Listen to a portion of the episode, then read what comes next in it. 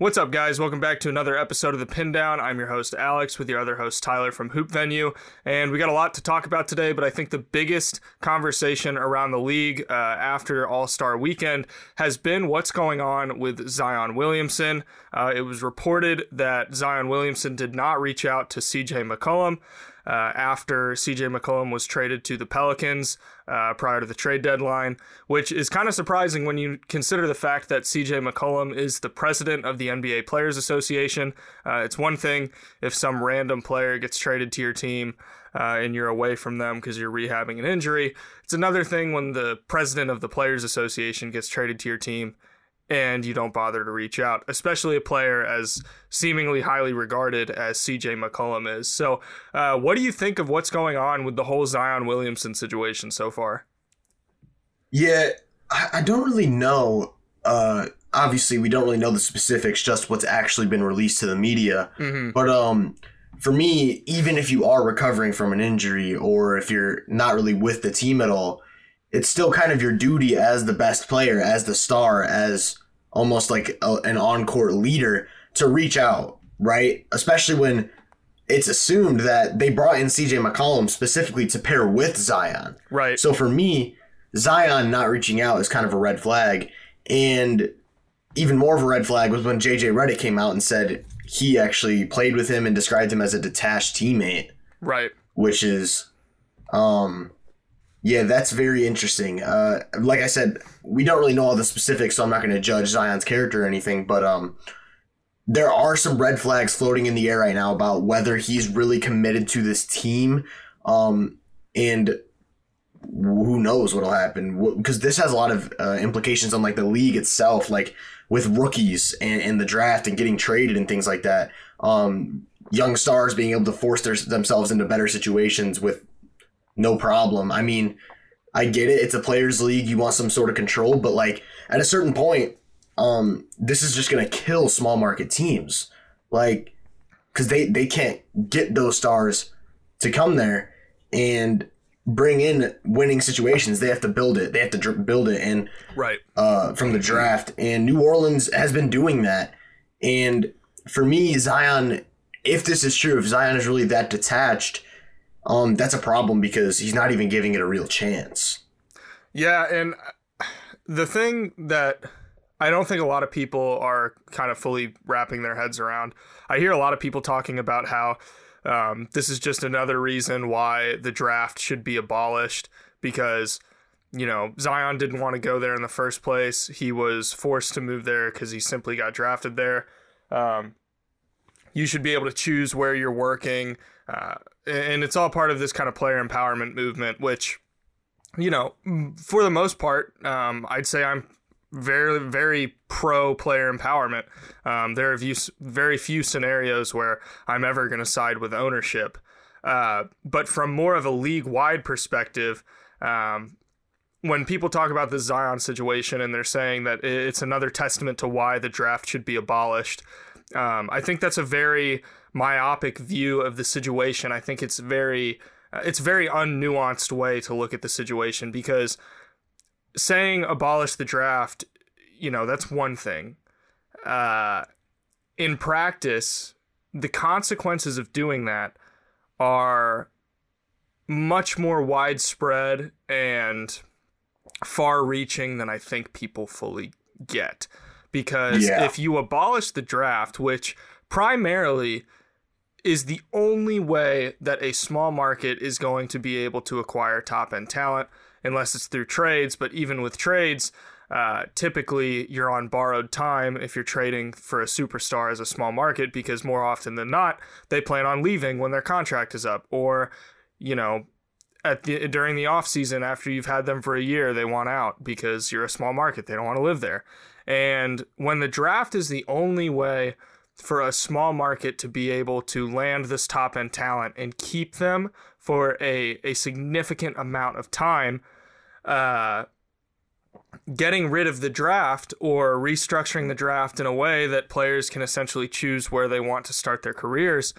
Um, I just think there's a lot more logistical stuff that needs to be considered when you say something like abolish the draft because it's not as simple as oh players can just choose where they want to go if they enter you know they choose to enter the league after college or after high school or whatever the case may be because it's not that simple. Otherwise all the top talent is going to is going to conglomerate in you know Florida. It's going to it's going to all go to New York. It's all going to go to Texas. It's all going to go to California. Um, right. all these favorable climates uh, favorable tax states um, you know stuff like that and basically you end up with a league that is a bunch of big market teams and a bunch of small markets just picking up the scraps. And I don't think mm-hmm. I think abolishing you know, quote unquote abolish the draft isn't the right uh, I guess messaging for this whole thing. I don't think it should be abolish the draft. I think a restructuring of how it's done maybe could work out for everybody, but you know, maybe a restructuring of how rookie scale contracts work, maybe a restructuring of how um, rookie contract extensions are handled, stuff like that. Um, but the reality of it is, and I'm sorry, I know I've talked for a long time about this, but no, uh, the reality of it is, if you get rid of the draft, that's going to hurt players more in the long run because it doesn't it's not going to affect your top end talent. The top end talent is going to get what they want. They're going to get what they want with or without the draft, as we're seeing with Zion Williamson. He's going to be able to force his way wherever he wants because he is a top end talent. He's a generational talent from what we've seen last year. So he's going to be able to do whatever he wants the people in the league that it's going to hurt is your role players, your eighth, ninth, tenth guys in the rotation, the guys who maybe don't have the biggest name agents, the guys who, you know, aren't able to force the the front office's hand to be able to go where they want to. That's the people that it's going to hurt.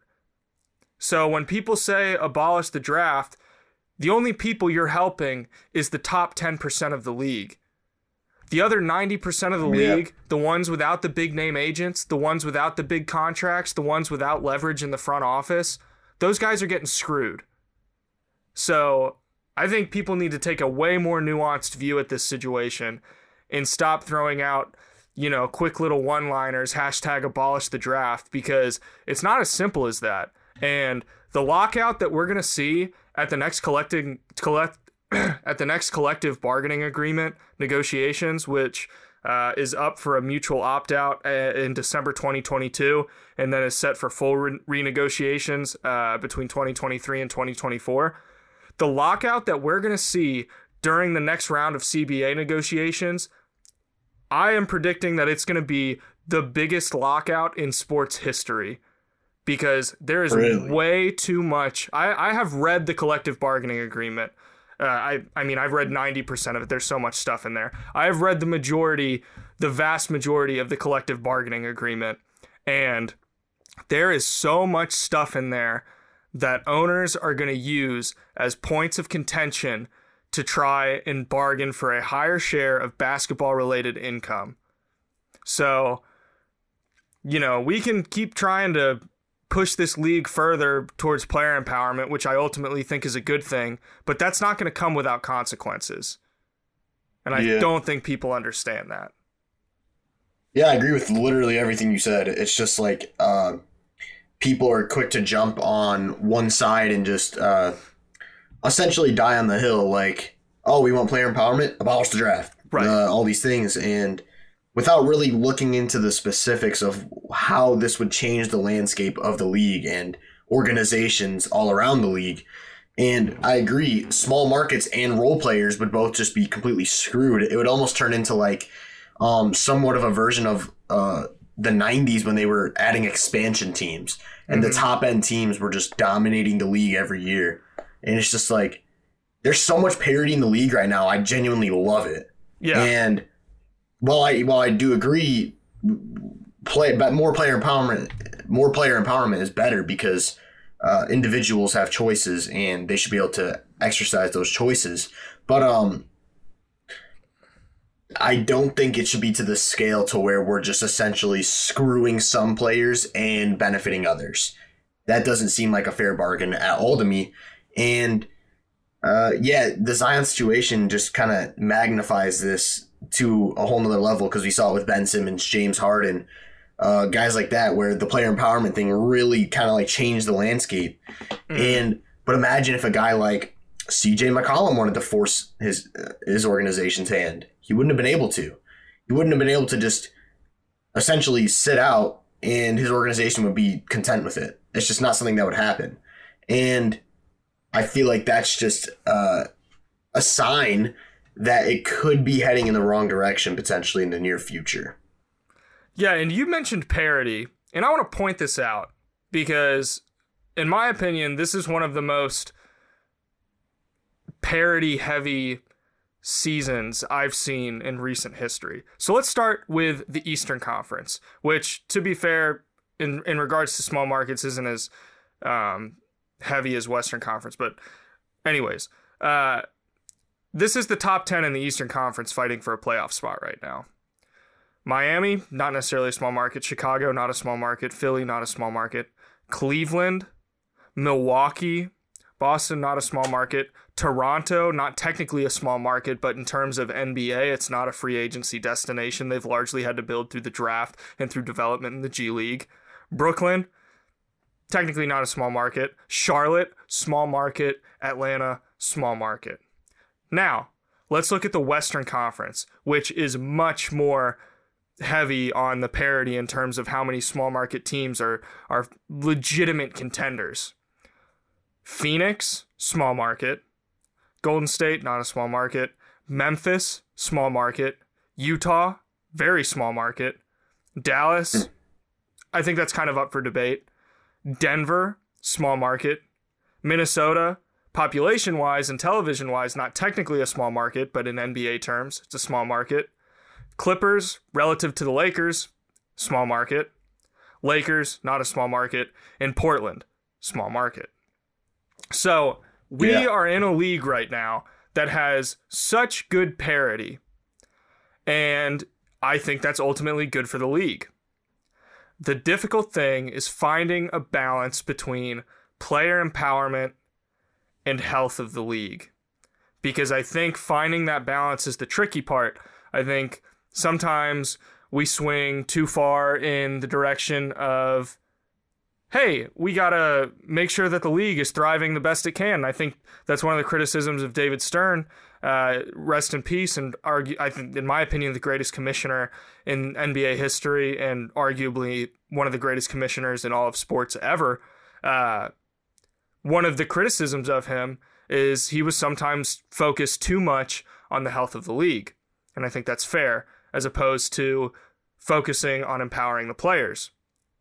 And now I think we're in a bit of a situation where we are so focused on empowering the players that it could eventually start to hurt the health of the league. And while I am very pro player empowerment, and I don't want anyone twisting my words and saying that I'm not, I do think that there is a good balance because ultimately the health of the league leads to player empowerment because the healthier the league is, the more money the players are making. And I think people kind of forget about that part. Yeah. Um, I mean, even just look at like the contract situation uh, just over 20 years ago. Michael Jordan was getting paid more than entire teams at mm-hmm. like 27 million a year. Right. Now, um, that's like not even a max, or right. I, I, don't know what the max is. Um, I know it's definitely not a super max, but um, no. yeah, now we have Steph Curry who's going to make like 50 million a year on his contract, which is just, I mean, that's unreal. Yeah, it's crazy because because when the league is is just getting stronger and stronger, uh, it's bringing in more people, bringing in more fans, and uh, when the league is thriving, so are the player contracts. So it's kind of like a, like you said, it's almost like a a mutual benefit at a certain point. You just have to find out where that point is. Right. Yeah, people, I mean, the ultimate way to empower the players is give them more money. I mean, I understand yeah. I understand like everyone should be allowed to choose where they want to work, but at the same time, you know, money at a certain point has to cancel that out. You know, like man, I'll I'll live in I'll live in. I mean, I, I'm an OKC fan, so I'm allowed to say this. I'll live in Oklahoma City for fifteen million dollars, even though I'm like an eighth or ninth man in the rotation. Yeah, why not? You know, I'm you know, say Like I'm Chandler a, Parsons on the Grizzlies. Right. Got paid like 30 mil. And if I'm like, like Paul George, Paul George is a great example because that whole thing happened during a time where the league was thriving. The league was making a crap ton of money. Uh, the salary cap was at an all time high. You know, the league was just rolling in cash. And Oklahoma City was able to give him a ridiculous contract extension. And Paul George was like, man, I mean, I'll live in Oklahoma City for this much money. Are you kidding me? you know, at a certain point, money's going to cancel out any desire to live in LA or, you know, New York or Miami. And I don't know. It's it's it's such a it's such a tricky balance and I think some people really really want to like I don't know, man. Let's let's move on. This conversation is this conversation is so nuanced and for people smarter than us. So it is what it is.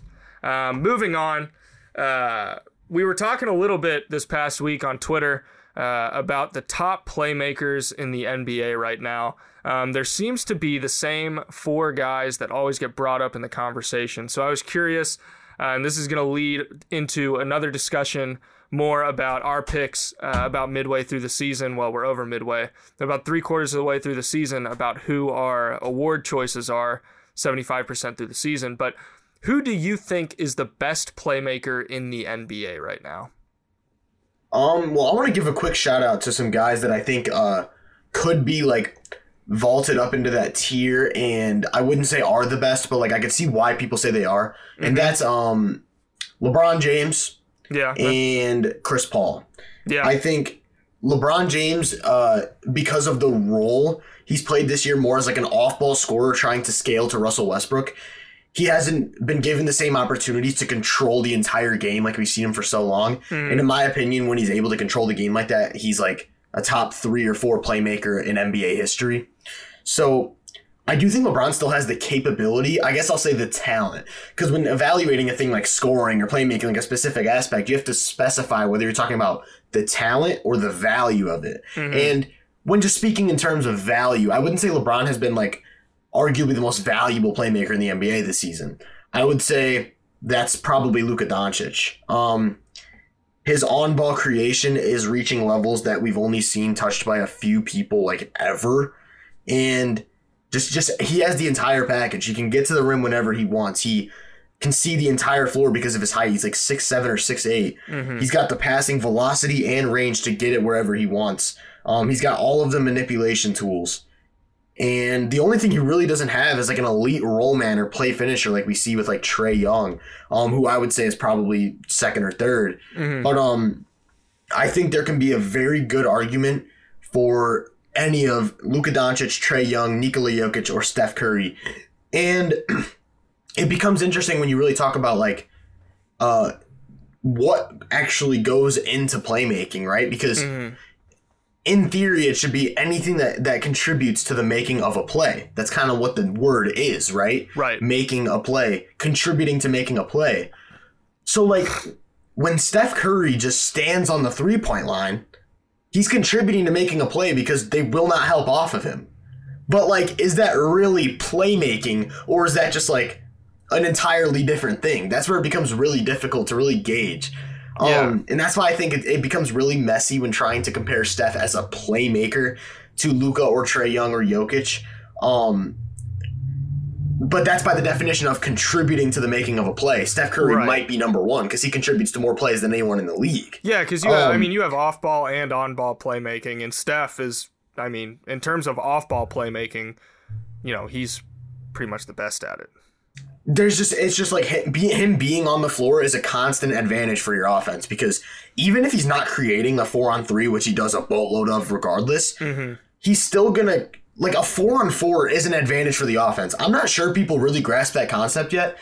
if you ever play a 1v1 or a 2v2 or a 3v3 in pickup, it's much easier to score than when you play a 5v5. Oh, yeah. The lower the numbers are, the more advantage there is for offense because there's less help on the defensive side. Right. So when you have a guy like Steph Curry who essentially turns the game into a four on four by just standing 30 feet out, there's so much value in that. And Yeah. that's without accounting for the fact that he's going to move constantly to, to create a four on three, to create these wide open downhill cuts. And almost every single time he creates a shot, it's going to end up at the rim, which is like the highest value of creation you can possibly have. Right. Um, so like in terms, like I said, it gets really messy when you talk about playmaking talent because Steph Curry as a talent is not even anywhere near the top four as a playmaker. right. Chris Paul, LeBron James are more talented playmakers. Darius Garland's a more talented playmaker. James Harden. But when you talk about the value of their playmaking, I think you can make a very strong argument that Steph is number one. I would personally go with Luka Doncic, but I can see why uh, a lot of people would pick Steph as one of the five, six best playmakers in NBA history. Yeah, I, I definitely agree with that. I I am really stuck on this question between Luka Doncic and Trae Young because there are so many different things that you can look up look up or look at and they favor Luka, and there are so many other things that you can look at and they favor Trae. And so while I'm not gonna necessarily pick between the two right now because I think both of them are incredible playmakers. I do want to gush about Trae Young a little bit because I'm I did some research yesterday for a video that I'm working on and some of the stuff I found is absolutely ridiculous. So, Trae Young right now has the furthest average made three-point shot distance in the NBA at 27.3 feet Wow. which is nuts.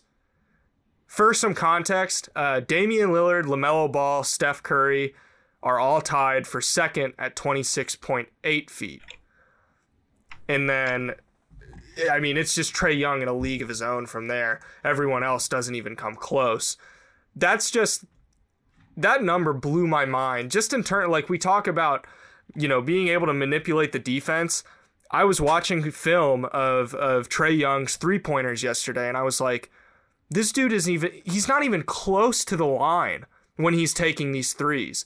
He's you know Yeah. he's like two three steps back from from the line, and like the the the defense they don't just have to come up to the three point line to guard him. They have to come out past the three point line to guard him.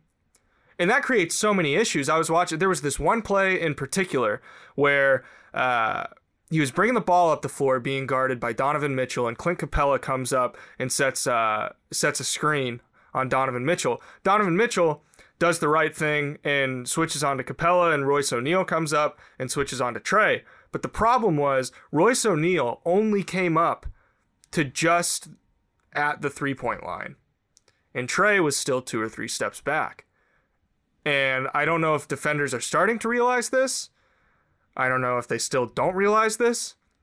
But if you give him that much space, he's going to take it and he's going to make it because he's shooting 38% from three this year, which is ridiculous. He's one of only seven players in the entire NBA right now, knocking down 38% of their three pointers with at least seven and a half per temp- attempts per game. And yeah. we talk about scoring gravity. He's also one of the best mid-range shooters in the league right now. And and to add to that, not only is the mid range pull up like and step back game a huge part of his in between game, he also has one of the strongest floaters I've ever seen. Oh my gosh, And yeah. and he can mask that floater into a lob so perfectly that the center just looks like they have no no clue what's going on. Mm-hmm. It's like his his level of manipulation is ridiculous when he gets going downhill towards the rim, and because his of his pull up threat, when he, he's able to come off screens and get in between so easily. Like he, he Mhm. usually you'll see him get, get to the point where his defender is behind him, his man, and he's kind of playing like level to the screener while they're running downhill together, like le- left and right to each other. And he'll like slow down, do some hesitations to let the roll man go go all the way to the rim, Right. and then he'll do like a pull up jumper. He'll step back for a three. He'll he'll go for a floater, or if the rim protector comes out, he'll float it right to the lob. It's like he just has so many different counters. And I remember la- before last playoffs, I predicted predicted him to be a playoff dropper because I was looking at some of like the signs of like resilient scoring, Mm-hmm. and I was like, he's not a good finisher at the rim. Uh, his three point percentage is very very streaky, where it's like, yeah, he'll shoot them a lot, but will he make them? Mhm. And all of these different things, I was like, I don't know if he'll be a good playoff player. Right. And just like three games in, I was like, this dude has so many damn playmaking counters that it's like there's no way he just can't exert extreme offensive value in any playoff setting. Like they faced the Knicks and then the 76ers, two ridiculously good defenses, and this guy was putting up 29 and 10 a game. Mm. W- Even the Bucks, they were they were like a top whatever playoff defense ever last year. Trae Young still did his thing. Right. So it's like for me, he just has so many damn counters, and it's like just both as a playmaker and a scorer to where it's like you want to ice him, he'll he'll he'll probe with his dribble and find make the best read. Mhm. You want to you want to hedge, um, he'll he's fine with pulling out for a mid range once you go back on the recovery. You want to play drop, good luck. Oh my! You playing you playing playing drop coverage on on Trae Young is like the stupidest thing you can do. Any coach, Right, but- any but- coach that plays drop coverage on Trae Young knows exactly what's going to happen, and they're prepared for it. But you also can't blitz because he's gonna Right, make the best read every time. Exactly. So it's like, what do you do? You gotta just, I mean, you gotta mix it up, and uh, that's what we're seeing a lot. Where, where especially with Luka too, Mhm. um, you can't send the same pick and roll coverage every time. You have to mix it up. You have to have some kind of like uh, change, or they become comfortable. You cannot let a playmaker of that caliber get comfortable. Uh, you, you see it with Chris Paul when he gets comfortable in like a playoff game. He's gonna go to the same exact like two spots every single possession. Sorry, I like lost my voice there. I'm getting into it. yeah, Every single possession, he will go to the same two, three spots and shoot like a 60% mid range pull up. So it's Right. like you when you let these playmakers and decision makers get so comfortable, it's almost impossible to guard them. And going back just a bit to the Luka Doncic versus Trae Young thing, you said you didn't want to pick in between them. I do want to raise one point. I just want to put this image in your head. Could you imagine if Luka Doncic had John Collins and Clint Capela to run the pick and roll with? I want I want to really like like Oh, like yeah. uh, I don't want to like sway your opinion or anything, but really think about that because Luka Doncic in these pick and rolls is most commonly like his best lob threat is Dwight Powell. yeah, Could you imagine the type of reads he'd be able to make with with Clint Capela or John Collins and like John Collins and like the pick and pop specifically? I remember that one play where Luka drove at the big, then did a uh, rondo oh yeah. fake behind the back, then threw it backwards over his head. Like, oh my gosh, I, I just want to. I need Luka Doncic to play with some sort of like very very elite play finishing role man, and uh, my life will be complete. Um, Rudy Gobert to Dallas is is my agenda now. Oh my gosh. Rudy Gobert to Dallas. Let's make it happen. Mark Cuban, you know what to do. Let's make it happen. Yeah, you you you. You're not gonna get a lot of pick and pop if you got Rudy Gobert on your team. Oh no, dude, Hey. Rudy. Hey, hey, I don't know if you know, but I don't know if you remember Rudy Gobert hitting that pull up isolation mid range this season. Oh my He's been adding gosh, to his bag. He's been adding to his bag. He's gonna. He's gonna imagine the pick and pop to Rudy Gobert takes it off the dribble, 360 dunk. You know, Oh yeah, now we're talking. Get a, we we need him in the dunk contest, which is it, For it is sure. funny. He's he's like I think he has the most dunks in the league right now. Um, I remember it was like uh, there was like a stat in like 2020 or 2019 where it was like Giannis is on pace to set the record for dunks in a season, but Rudy Gobert is right there with him. Yeah, because that's all that's all Gobert does is he just throws down lobs, which is fine. I mean that's his game. Um, And he's got, I mean, he's it's, it's getting him like 16 points a game on like 74 true shooting. So if it ain't Yeah. broke, don't fix it, you know? yeah.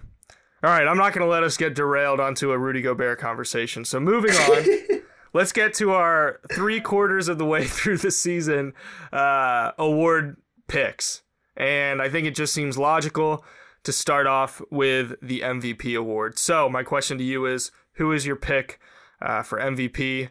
And I think I already know the answer, but I want to hear you say it. Yeah, um, I've been really like thinking like about different candidates and thinking about how this might actually be a really close race. Yeah. Um, but I'm starting to get to a point where it's like, if the, if the MVP means what it means, most valuable player, I don't really see how it can't be Jokic right now. Mhm. Like, it's to a point where I'm starting to think this is like one of the 10 greatest regular season peaks we've ever seen. Like I was expecting him to taper off at, at a certain point, Right. but um it's just not happening. Like let me throw some numbers at you. He's scoring right now 29 points per 75 on plus 10 efficiency. That's like Jeez. uh, efficiency only rivaled or, or let me say scoring production only rivaled by like peak Steph Curry, peak Kevin Durant, peak LeBron in the regular season.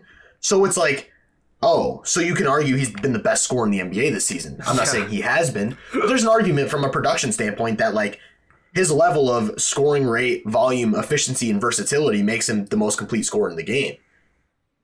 But Yeah. that's not even his best ability. That's the thing. He can't be double teamed, so you have to let him score at that rate because if you do double team or try to zone him, he will pick apart your defense like Tom Brady.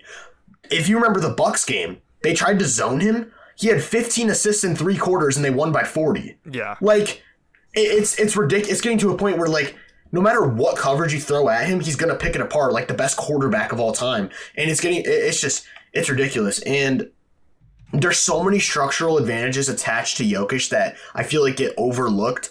Like the fact that he's a dominant inside scorer, like a legitimately dominant inside scorer in the restricted area in the post. He'll just back people down into oblivion and then just like do a little jump hook, little Right. baby hook. Mhm. Um, and because of how dominant he is inside, the teams have like opponents have to put their biggest guy on him.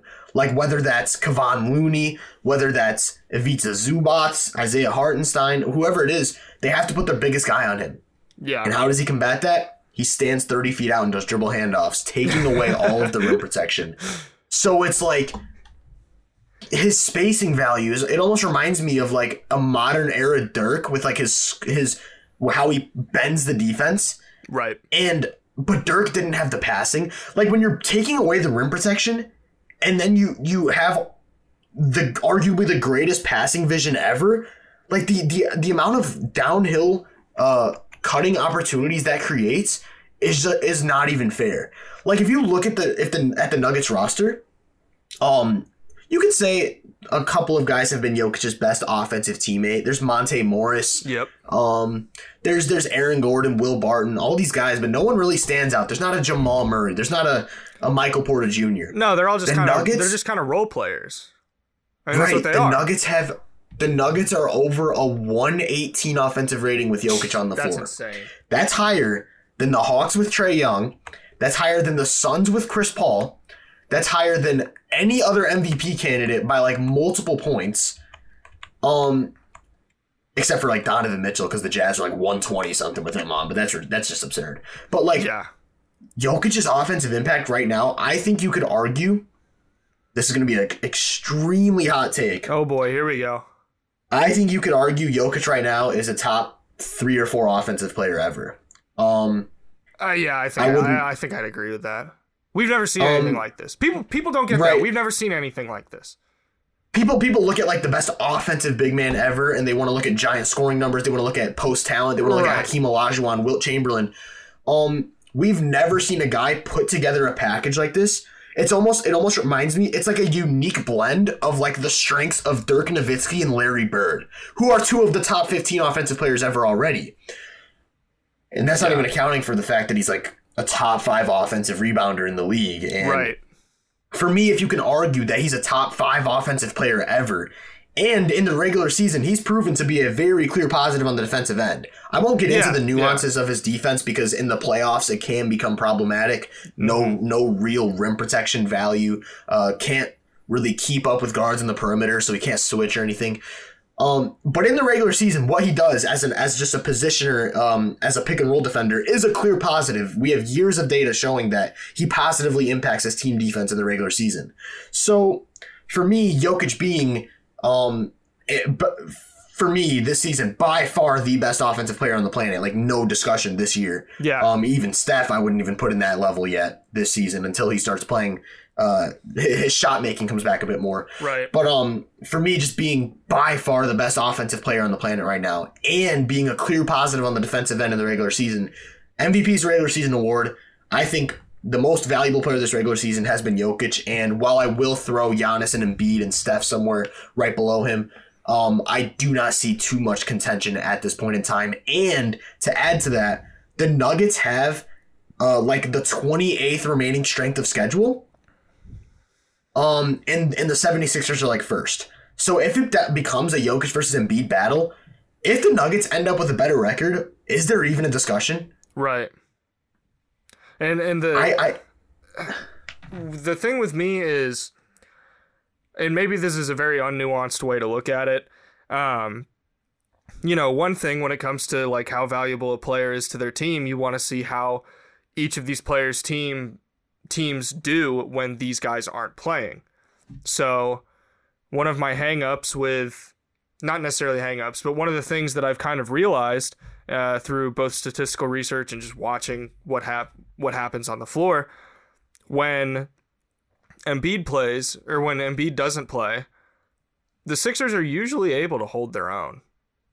You know, like in games that Embiid hasn't played this year, uh, there have been several where the 76ers have like blown out some top teams. Well, and they beat though, the Grizzlies like yeah, comfortably. Yeah, comfortably beat the Grizzlies despite not having Embiid. Giannis, you know, even without Giannis, the Bucks aren't nearly as good without Giannis. Don't get me wrong, and that's not what I'm saying at all. But they're still around an average team. But the Nuggets, without Jokic, are like near historically bad. And yeah, I can just toss the number at you. Um, the Nuggets with Jokic on the floor are a plus ten. With him off the floor, they're a negative ten. Holy cow! That's a twenty That's point ridiculous. swing. Ridiculous. That's, That's ridiculous. a twenty point swing. Like you talk about value. It is most valuable player. And I understand, you know, record and all this, you know, oh, Russell Westbrook won, even though he was the seventh seed or the sixth seed in 2017. Uh, that, and that's the only exception. Other than that, everyone has to be a top seed if you want to win MVP. Maybe that's not a good criteria. Maybe we can, you know, actually look at the award for what it is and its value. Most valuable player. And there is not a single player in the entire NBA that has been more valuable to their team than Nikola Jokic. The numbers show Agreed. that. What you see on the court show that. It is it is a a, a universal fact that without Nikola Jokic, the Nuggets are one of the worst teams in the NBA. And with Jokic, yeah. they are near one of the best teams in the NBA. So mm-hmm. I don't understand how anyone can sit there with a straight face and say that Nikola Jokic is not number one in the MVP conversation just because Joel Embiid has a deeper bag or because Giannis plays better defense. It's Nikola Jokic, yeah. and there's really not any argument that you can make in favor of either of the two other guys. As much as I love Giannis Antetokounmpo, and as much as the Bucks are, you know, second my second favorite team in the NBA, it's just a fact. Nikola Jokic is the most valuable player in the league. There's no other way around it. Yeah, and, and it's very, very. Uh, I, I agree with your point that like the, the team record is kind of stupid to me because then you're you're holding players accountable for their team being worse without them. Isn't that a, an indicator of their value? Right. Like the Nuggets having the worst bench, like damn near in NBA history, is not a product of Jokic not being valuable. If anything, them being that good with that makes it more valuable. So for me, I like to look at on court net rating. I like that a lot more than looking at team record. And to throw, to, to really put this into context, how absurd this is. The Nuggets on court net rating with Jokic on the floor is higher than the Lakers net rating in 01 with both Kobe and Shaq on the floor. Jeez. That's both Kobe and Shaq together we're not producing a net rating that Jokic is right now. That's unreal. I, it's like I wow, right? like this guy's best teammate is Aaron Gordon, and he's putting up a better on-court net rating than the 01 Lakers with the best peak duo of all time on the floor together. That's insane.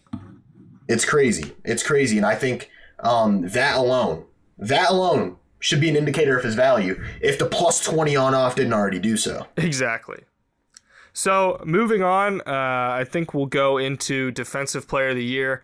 Uh, who is your pick? And I think I also know the answer to this one. Uh, who is your pick for defensive player of the year this year? I don't think you know this one. Um, because I don't actually have a pick. I can't pick. Oh, okay. Um, I think the best two clearly have been Draymond Green and Rudy Gobert. I think th- uh, they're splitting hairs. Uh, whether you who you want to say has been better, but um, both have missed so much time that it's like okay, you got to look at some other candidates. I think Giannis, from a talent standpoint, again, uh, is on the level of those guys. And if you want to give it to talent, Defense Player of the Year with games played, Giannis would be the clear front runner. Yep. But I think with this crazy offensive load he's been burdened with, with Jrue and Middleton missing time, I would say his defensive value hasn't been at the level it's been at the past three, uh, past two, three years. Uh, just in terms of just raw impact on the team's defense. Um, whether that should take him out of the discussion entirely, no, obviously not. Right. But um, there's also guys like Jarrett Allen and Evan Mobley, Jaren Yeah. Jackson Jr. Yep. Um, Al Horford. No, I was kidding, but Al, the, I, I wanted to throw in a Celtic there because the Celtics have been ridiculous on defense. Yeah, they Um, have. They have. But yeah, there's just so many different guys that you can look at. Like even, uh, yeah, no, there's just so many different guys, and for me, it's really hard to really get set on one. For me, I don't know at what point the games played becomes too much to get them out of the race. I don't know if there's like a limit.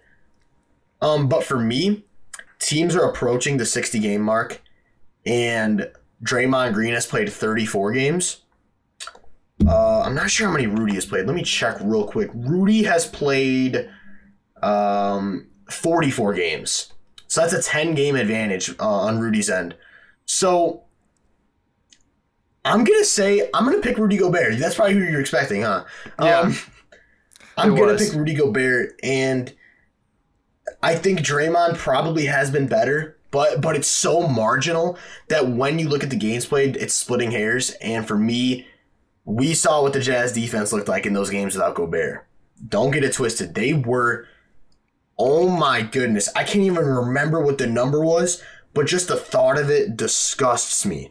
Like, it was like to a point where they weren't even looking like an NBA team at all when he was off the floor, uh, when he was out with uh, the injury.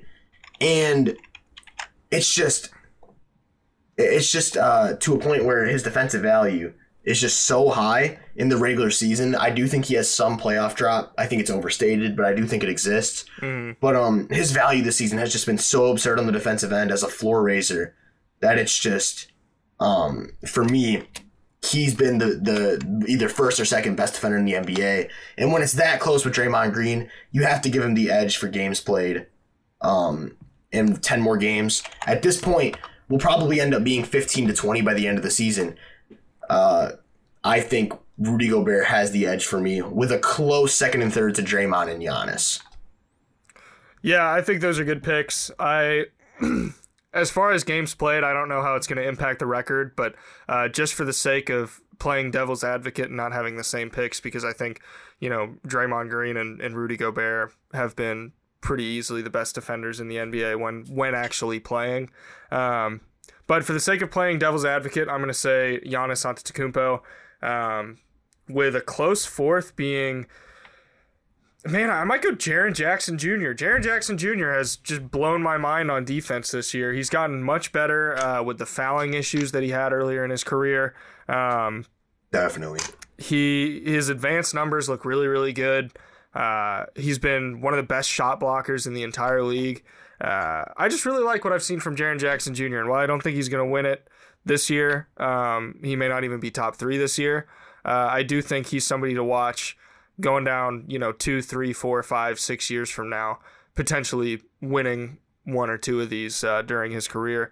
Uh, same goes for Evan Mobley. He's blown my mind on defense. He's just an absolutely incredible defender um, and so versatile. I mean, he can guard the perimeter, he can guard the interior, he can play help Young defense. KG. Yeah, he's he's insane.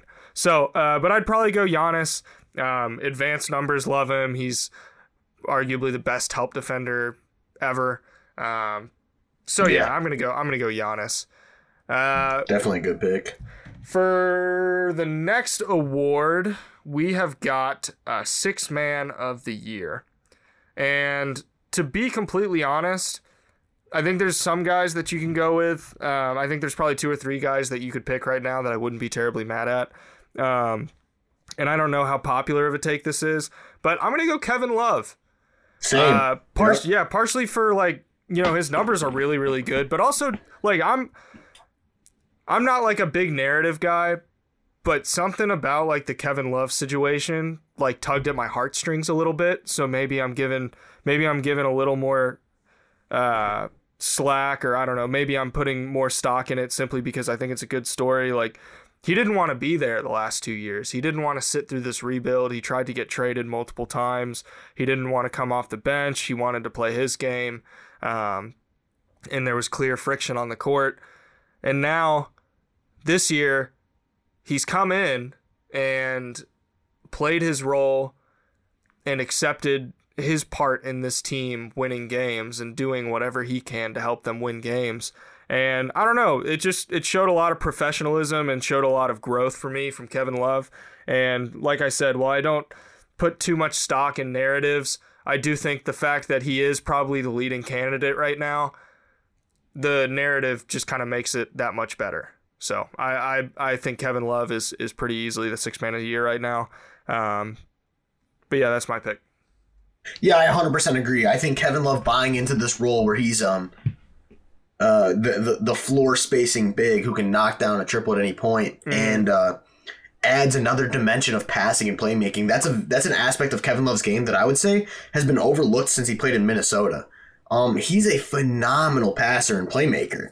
And when you have a guy like we were just talking about with Jokic who can space the floor, pull out bigs, and then exploit those advantages with passing, um, that adds another dimension to your offense on top of already being one of the best spot up shooters in the game.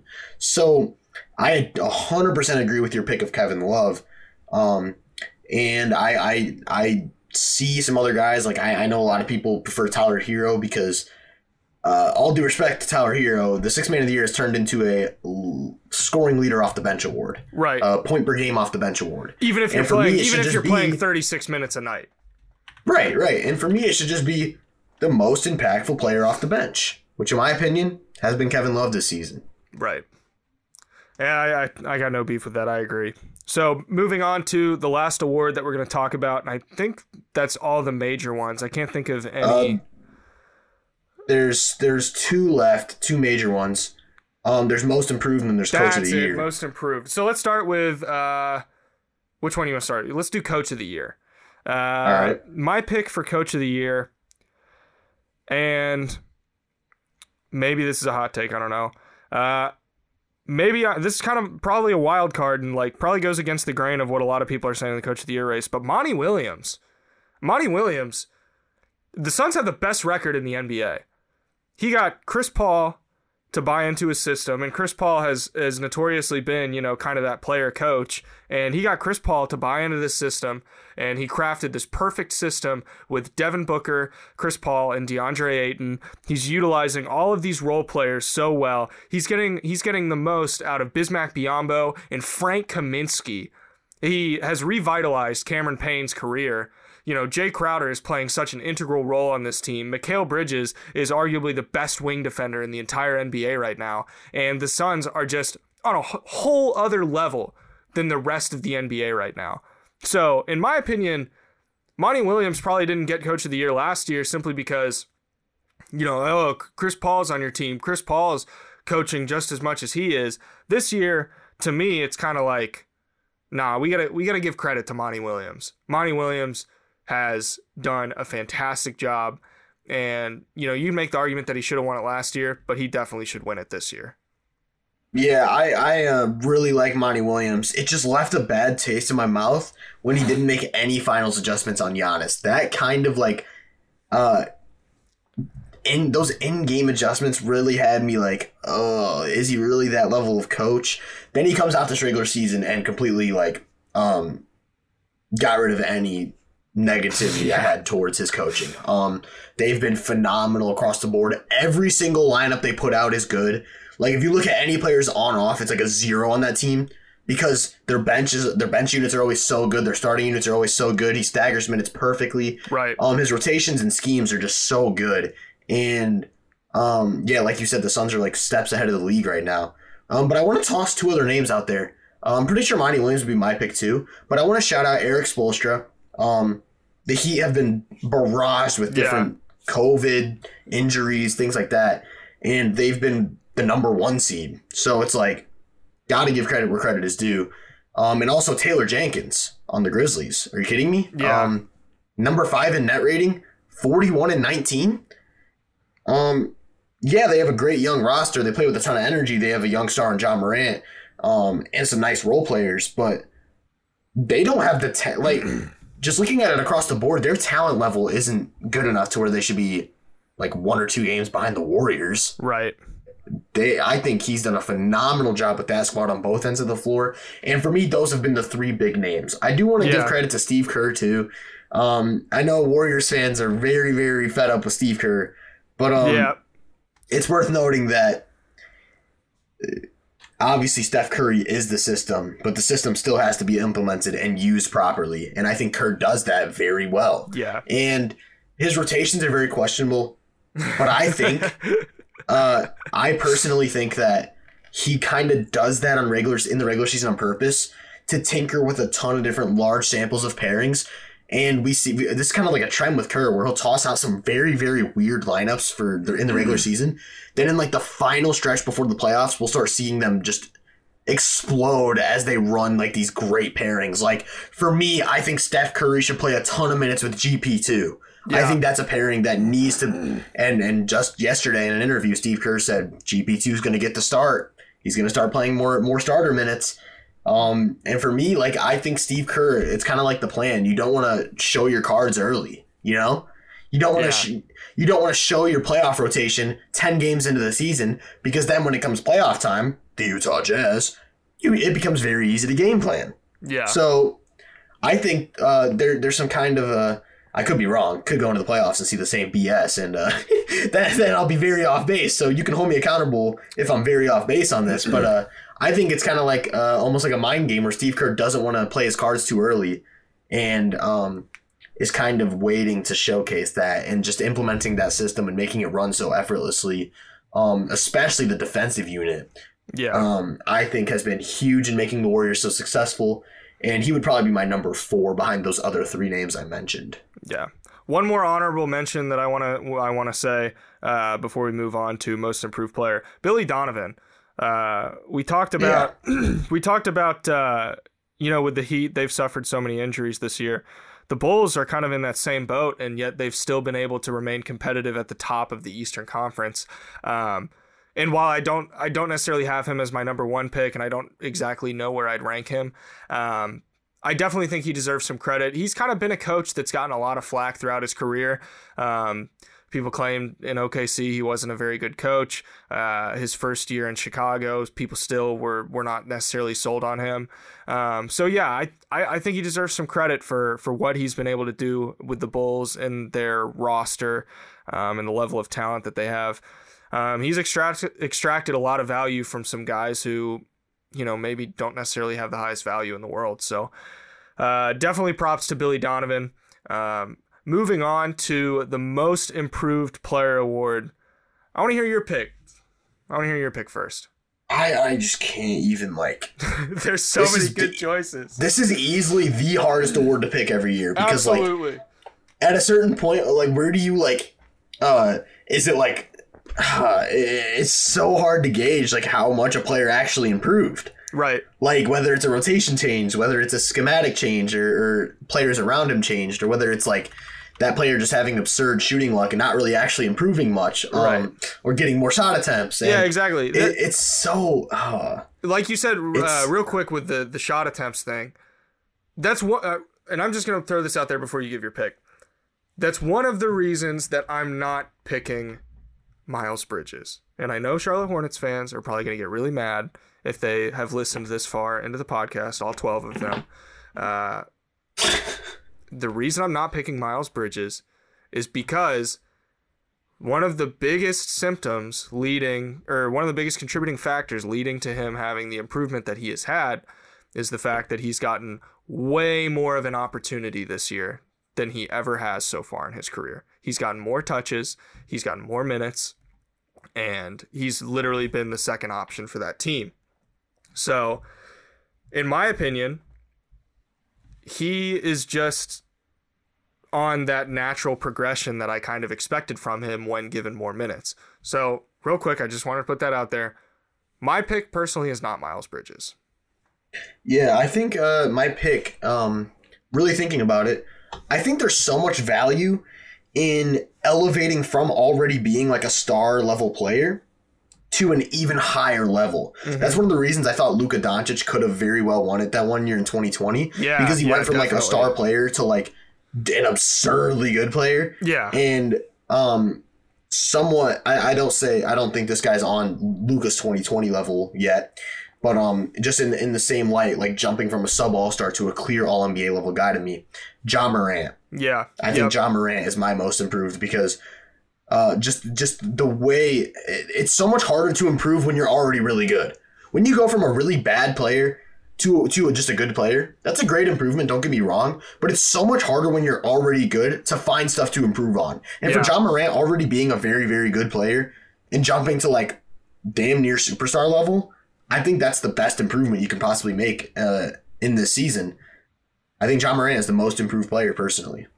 Yeah, I think that's a great pick, and uh, I, I I really don't have a set pick yet. I'm still kind of just waiting to see the rest of the season how things go. I think some honorable mentions and perhaps some other candidates. Uh, Darius Garland, uh, Anthony. Anthony Simons has had it just strictly in terms of scoring and even playmaking. His playmaking's improved a ton. Um, You know what? Anthony Simons. Garland.